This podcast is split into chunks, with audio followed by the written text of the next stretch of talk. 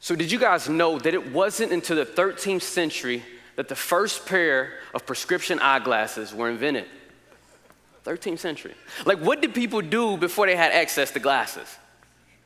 I mean, a better question is how did you know you needed glasses? Like, you wouldn't use somebody else's glasses or eyes to compare it. So, how did they know they needed glasses? Well, that didn't really matter to me when I was a kid. Because as a kid, I just thought it was funny whenever I seen somebody wearing some glasses. And the person I took this out on the most was my dad. I'm like, Dad, Daddy, Daddy, look, them glasses, them is thick. like you got four eyes. You could probably see through the future with them in. Them is crazy. Now, my dad, being gracious as he was, he did not joan on me back or give me a hard time. He said, Son, your time is coming. I never knew his confidence. I didn't know why he was so confident. Fast forward to my first full time job as an adult, sitting in a meeting and I'm looking at the projector screen and I'm like, is it me or, or does IU need to upgrade their equipment? like it's like it ain't looking too right. And I'm blinking in the mirror. I'm like, maybe I need to get my eyes checked. Now, as my father said, my time has came.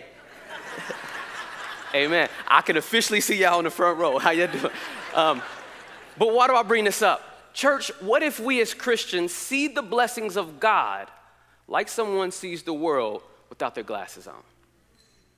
I mean, we see it, but we don't see it as clearly as we ought to or as we should. How do you see the blessings of the shepherd? Or more specifically, how do we see the blessings for us in Psalm 23, verses 5 and 6? So, in order to see the blessing in these final verses of our psalm, we'll look at three points that capture the heart of this text. First, the blessing is about Jesus. Second, the blessing is for you. And third and finally, the blessing is bigger than you. Let's read the text one more time. Psalm 23, verse 5 says, You prepare a table before me in the presence of my enemies. You anoint my head with oil, my cup overflows. Surely goodness and mercy shall follow me all the days of my life, and I will dwell in the house of the Lord forever. First point the blessing is about Jesus. Church, let me start by saying I love y'all. I love y'all. We have some amazing people that God has put in fellowship with us. Some of the dopest pastors you ever meet, some of the most servant deacon and deaconesses and the small group leaders, they kill it. But it ain't about you. It's not about you. It's about Jesus. Most of us approach our faith and the Bible as if it centers around us. One of the reasons we don't understand just how blessed we are in Christ is because we've created a world where blessings are contingent on us and our happiness. So much so that even when we read the Bible, we approach it as if it's, it's all about us. Now, most of us don't do this consciously, but we'll naturally pick up the Bible and say, How is this going to bless me in my life? Or how is it going to apply to my situation? How do I know this? I'm not a prophet, I'm not the wisest man in the world, but me being seminary trained, learning the hermeneutical principles about how to study the Bible, and yet at the same time, when I open up the scriptures for my devotions, I have to remind myself, Jeff, it ain't about you. I'm reading the genealogies in Matthew. I'm like, why I gotta read this? It's not about me. Church, it's about Jesus. Psalm 23 and all the scriptures is pointing to Christ. Even in the Old Testament, when it doesn't seem as clear, it's still pointing to Jesus. Why do I say this? Because that's what Jesus said. John 5, 39 through 46, Luke 24, 25 to 45, Jesus basically says, if you search the scriptures, the law, the prophet, the Psalms, you will not understand them unless you understand they're pointing to me. This is what Jesus says. Now, why does this matter so much? Well, of course, since Jesus says it, it matters because the Bible says it, it matters. But there's another problem as well. If we do not read the Bible in this way, we can actually come up with a dangerous interpretation of the text. This year we did College Park at the zoo. Did anybody go to the zoo with a church as we went? Okay, we got a couple people in here. Praise God, that was a great time. Now, Lord forbid, one of our college parkers at the zoo said, Hey guys, I was reading the Bible this week. I was reading the story of Daniel and the lion's den. I believe God. I trust God. He got us. You know what I'm gonna do? I'm gonna walk here and just go talk to these lions. We'd be like, that's not a great idea. But let me give you a more serious and more practical example that we see often. What about the story of David and Goliath? How many times have you heard people, even yourself, read the story of David and Goliath and they're like, yeah, yeah, okay, all I need is my rock of faith. All I need is my prayer, and I'm gonna defeat my enemies. I'm gonna defeat my giants. Beloved, the story of David and Goliath, it's not about you. It's about Jesus. Jesus is the one who defeats our enemies for us. It's not about you. Psalm 23 is a blessing to us if we actually understand that it's centered around Jesus and not us. Therefore, how are verses 5 and 6 pointing to Jesus? Simple. Jesus is the Davidic king. Jesus is the Davidic king. In the beginning of the psalm that we're reading in verse 23, it says, in chapter 23, it says, a psalm of David. Why is that important? When in the Old Testament, David was a key figure in the plan of God to restore humanity. In 2 Samuel chapter 7, God makes a covenant with David, the king of Israel, that one of his descendants will sit on a throne and be king over a kingdom that never ends, and all other nations would come under his rule. Therefore, when we read the Psalms and hear the prayers of the King of Israel, we must hear them as pointing to the true King, who is Jesus himself. This is the exact way that Jesus interpreted the Psalms. Want an example? Think about when Jesus was on the cross about to die. What did he say? My God, my God, why have thou forsaken me? Is Jesus just pulling text out of anywhere? No, Jesus is actually quoting Psalm 22, which is a psalm of David. Why does he do that? Because in that psalm, as you read it, it talks about the Lord's servant, the Lord's king, though his enemies oppress him, he ultimately will not be forsaken. And Jesus reads this psalm and he says, This psalm was actually pointing to me. David wrote it because he knew that it would ultimately be fulfilled in the Messiah. Therefore, it becomes pretty clear how our verses in 5 and 6 are also pointing to Jesus. It says, You prepare a table before me in the presence of my enemies. In other words, God the Father provides his Son with a feast of blessings, even in the midst of the Son's enemies. We see that all throughout the Gospels. Jesus is walking in the blessings of his Father. He's healing the sick. He's casting out demons, being affirmed by his Father at his baptism, drawing many people to himself, all the while the Pharisees taunt him. And Satan tempts him. Even his friends betray him. Why? Because the Son had a peace in the midst of chaos. Or as verse 5 says, he had a feast in the presence of his enemies because he was blessed by the Father. It continues You anoint my head with oil, my cup overflows. First, this anointing of the head with oil in this specific context is actually a refreshing or soothing gesture to a house guest. If you ever come over my house and we have dinner together and you say, Man, I'm kind of tired, I got a headache, my wife will probably go grab her magical kit called essential oils.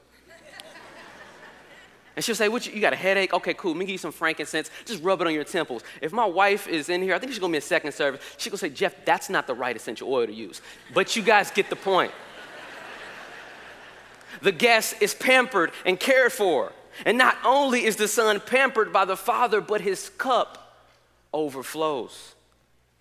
When the son comes to earth as a man, the father took great care of him. From the beginning of the Gospels to the end, it's filled with the Father lavishing his love on his Son. From the womb of Mary to the prayers in the Garden of Gethsemane, even to the cross, the Son's cup overflowed with the blessings of his Father. This is why Jesus could affirm verse 6 and say, Surely goodness and mercy shall follow me all the days of my life, and I shall dwell in the house of the Lord forever. Why? Because Jesus knew the blessings of God even transcended death on the cross. He knew the promises and the covenant that God made with David in the Old Testament scriptures, and he knew they would be fulfilled. He trusted the blessings and the word of his Father. But this is what Peter says in Acts 2. Peter, the same way he interprets the Bible, is the same way as Jesus. Acts 2, verse 29, this is how Peter interprets a prayer of David pointing to Jesus. Brothers, I may say to you with confidence about the patriarch David that he both died and was buried, and his tomb is with us to this day. Being therefore a prophet, and knowing that God had sworn with an oath to him that he would set one of his descendants on his throne, he foresaw and spoke about the resurrection of Christ, that he was not abandoned to Hades, nor did his flesh see corruption. This Jesus God raised up, and of that we are all witnesses. According to the Apostle Peter, David wrote these Psalms knowing that they would ultimately be fulfilled in the Messiah to come. Therefore, the only way we can perceive the blessings of God is if you understand that all blessings flow through the person and work of Jesus. The only way you can truly understand what it means to be blessed is if you understand blessings flow through the Son of God, Jesus Himself. And when you rightly understand this, then you can see how the blessings of God are for you. Which brings us to our second point the blessing is for you. So, if the blessings is about Jesus, then we only receive the blessings of God because we're in Him. Or as Paul likes to say it, because we're in Christ. Because Jesus died and resurrected as a substitute for our sin, we can now enjoy the blessings that He gained for us. So, what are the blessings? First, in this text, we see feasting in the midst of enemies. So, if you're in Christ, the same peace that Jesus had, that He experienced in the midst of those who hated Him, you also have access to such peace. But I want to challenge you and actually reshape the way you think about your enemies. Your enemies are not people who get on your nerves. It's not that neighbor who never cuts their grass. It's not the person who took a personality test and got a different score than you. If you're into the Enneagram, threes are not your enemies, or fours. But on a more serious note, some of us in our own household, the wife or the, or the husband that God has given you, they are not your enemies. Husbands, I don't want to hear you say, man, my wife is just getting on my nerves. She always telling me, do this, do that, pick this up, pick that up. And she make the same thing for dinner every week. I literally feel like I'm at the table with my enemy. That's not what the text means. That's not what it's saying. The Bible says we have a real enemy. And sometimes what Satan does, he likes to take the people that God has placed in your life, and then you're misconstrued. You start to think that people that God created in his image, people that you're meant to love, is actually the enemy, but it's actually the enemy manipulating you in that moment. The Bible says we have real enemies that seek to destroy us. 1 Peter 5 8, be sober minded, be watchful. Your adversary, the devil, prowls around like a roaring lion, seeking someone to devour. We have spiritual enemies that want to devour you because you're in Christ. Even when people are used as a tool of Satan, it's ultimately not because of you why you're being attacked, it's actually because of who you're in, who is Christ. Jesus says it this way in John chapter 15. John chapter 15, verse 18, he says, If the world hates you, know that it hated me before it hated you. If you were of the world, the world would love you as its own. But because you're not of the world, but I chose you out of the world, therefore the world hates you. Remember the word that I say to you a servant is not greater than his master. If they persecuted me, they will also persecute you. If they kept my word, they will also keep yours. But all these things they will do to you on account of my name, because they do not know him who sent me. And this is one of the blessings of God even in the midst of attacks from our enemies, we have a promise from God that we will feast in their presence. The Apostle Paul was one of the greatest examples of this. Paul had been beaten, shipwrecked, threatened, afflicted, jailed, poured, and everything in between. But what did the Apostle Paul say? In all these things, we are more than conquerors through him who loved us. Beloved, do not make the mistake of focusing on the presence of your enemies and forget you are at the table in the presence of your God. Do not allow the attacks of your enemies to make you forget that the Lord, the God of the universe, has invited you at his table to fellowship with Him. But what's another blessing? As the scripture continues, you anoint my head with oil, my cup overflows. Now, as most of you know or you should know, the Bible does not ascribe to some type of health, wealth, and prosperity gospel. The gospel is not that if you believe in Jesus, everything is going to go good for you. If the king, our Lord Jesus himself, who was the most blessed man to ever touch the earth, went to a bloody cross, then obviously the blessings of God are not contingent on Christians being pain free. But at the same time, we must remember that if you are in Christ, you have been giving an unmeasurable flow of the grace of God. And that can show itself in so many different ways because God is infinitely wise and He's so gracious to His children. So this week, my wife and I had our 20 week appointment for our baby. We're actually pregnant.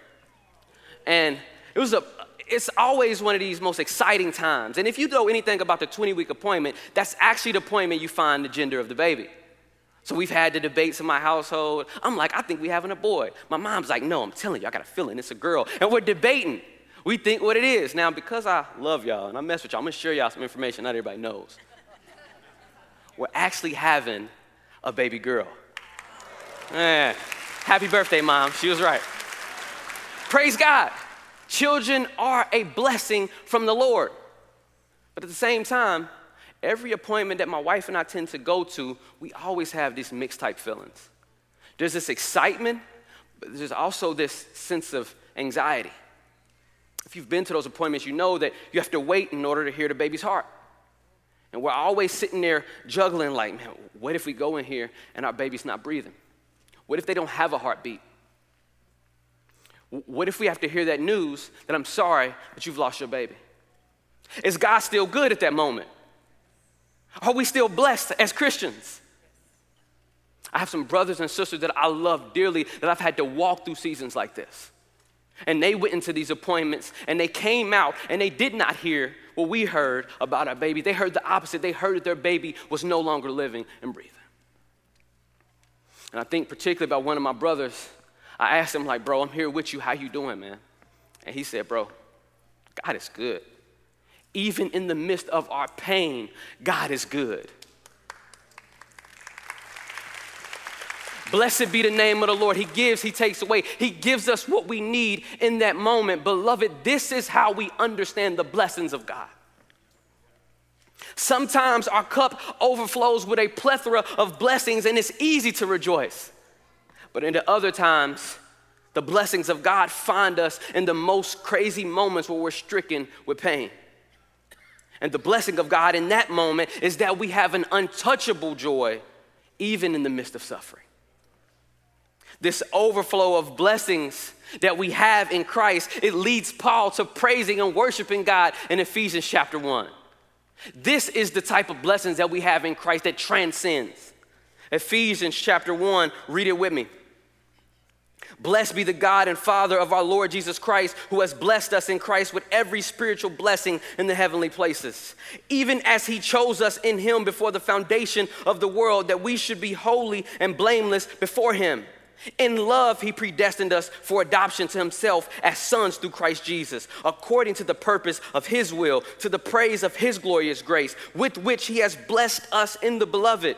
In him we have redemption through his blood, the forgiveness of our trespasses, according to the riches of his grace, which he lavished upon us in all wisdom and insight, making known to us the mystery of his will, according to his purpose, which he set forth in Christ.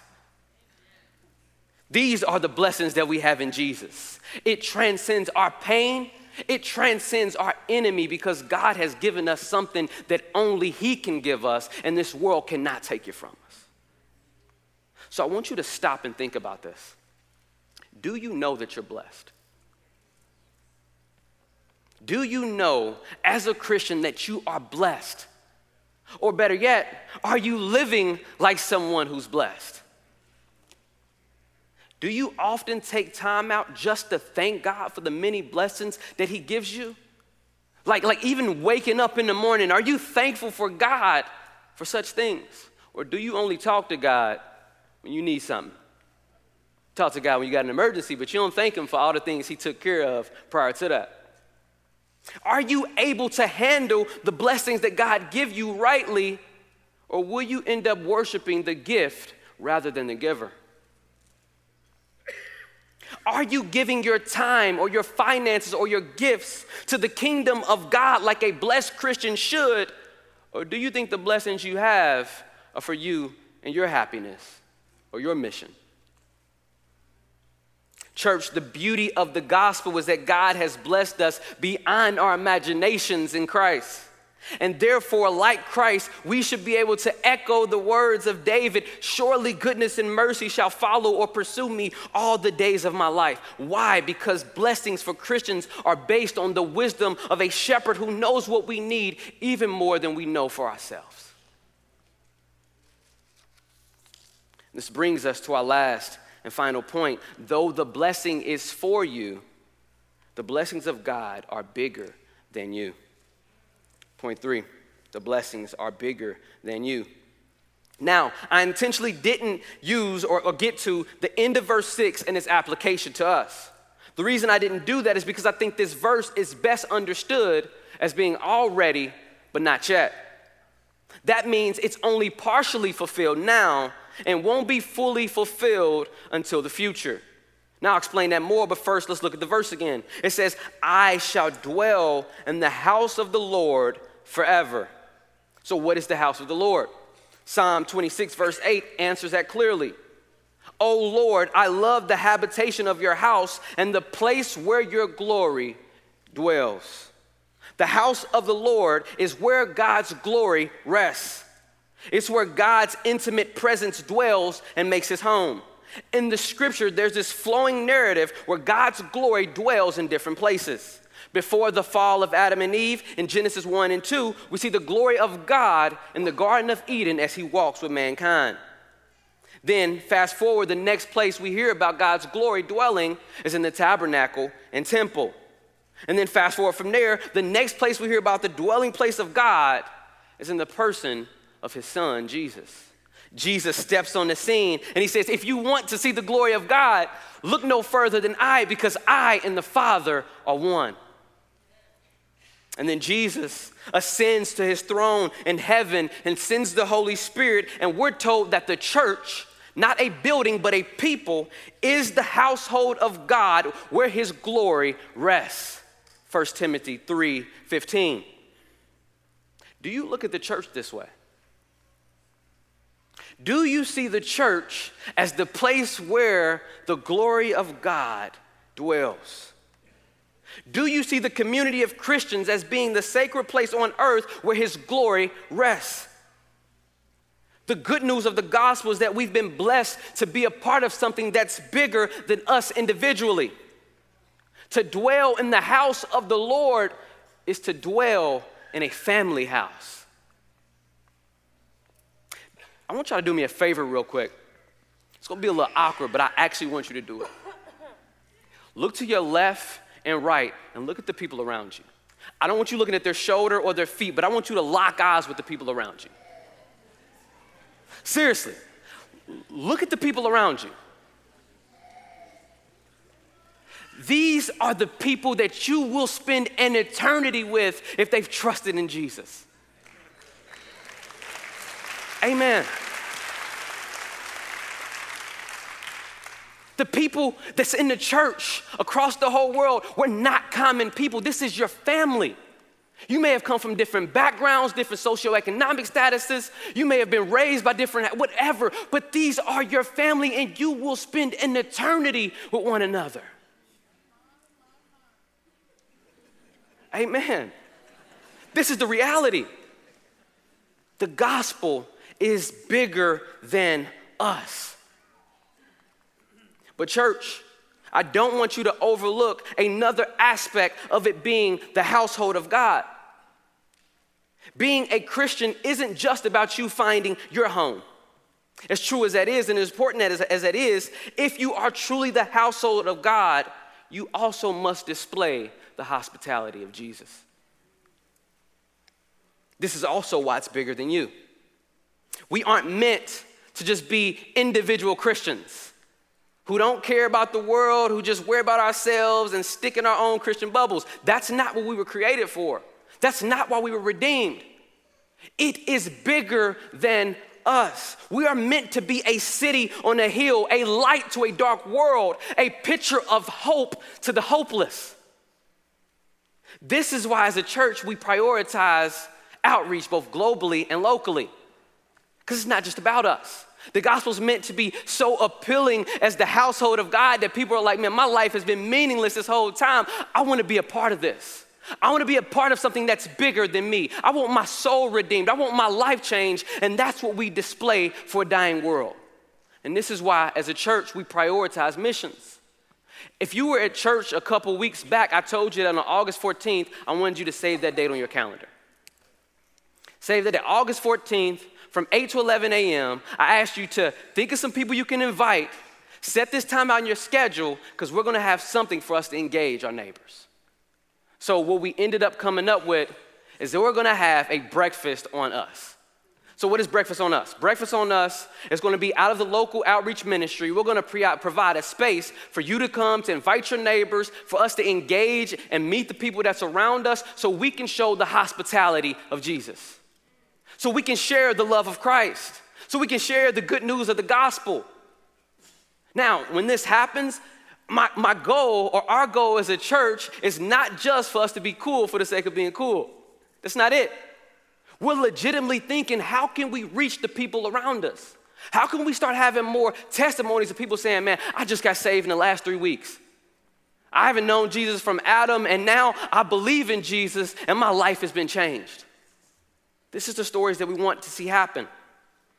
Church, the reason we show such hospitality as the household of God is because the gospel is meant to change the world. It's bigger than you. Let me bring this to a close. Psalm 23, verses 5 and 6 reminds us that the blessings we receive, they come from our shepherd. It's about Jesus, but it's for you and at the same time, beloved, it is bigger than you. Now, if we have anyone in here who you were invited to our church and you don't know Jesus as your Savior, we're glad that you're here. Like, praise God that you're here. At the beginning of this sermon, I talked about sometimes Christians see the world or we see the blessings of God as if we don't have our glasses on properly. Yet, if you don't know Jesus, the Bible doesn't say you simply have vision problems. The Bible says you are blinded from seeing the glory of God. But the good news of the gospel is if you believe in this gospel, you trust in Jesus at the same time, those blinders will come off. So even if you've been listening to this message and hearing about the good news of Christ and the blessings we have in Jesus, and you like, I want to be a part of that, beloved, that may be evidence that God has already taken those scales away from your eyes. Don't take that lightly.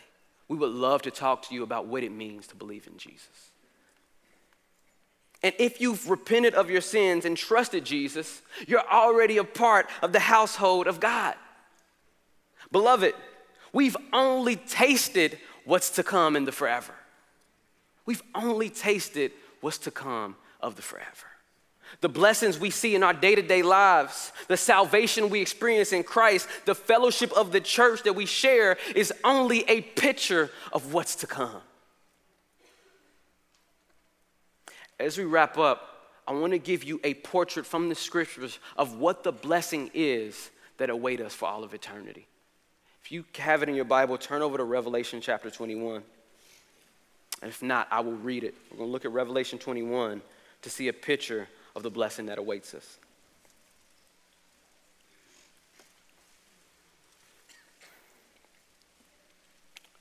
Verse 1 says, then I saw a new heaven and a new earth, for the first heaven and the first earth had passed away, and the sea was no more. And I saw the holy city, New Jerusalem, coming down out of heaven from God, prepared as a bride adorned for her husband. And I heard a loud voice from the throne saying, Behold, the dwelling place of God is with man. He will dwell with them, and they will be his people. God himself will be with them as their God. He will wipe away every tear from their eyes, and death shall be no more. Neither shall there be mourning, nor crying, nor pain anymore, for the former things have passed away. And he who was seated on the throne said, Behold, I am making all things brand new.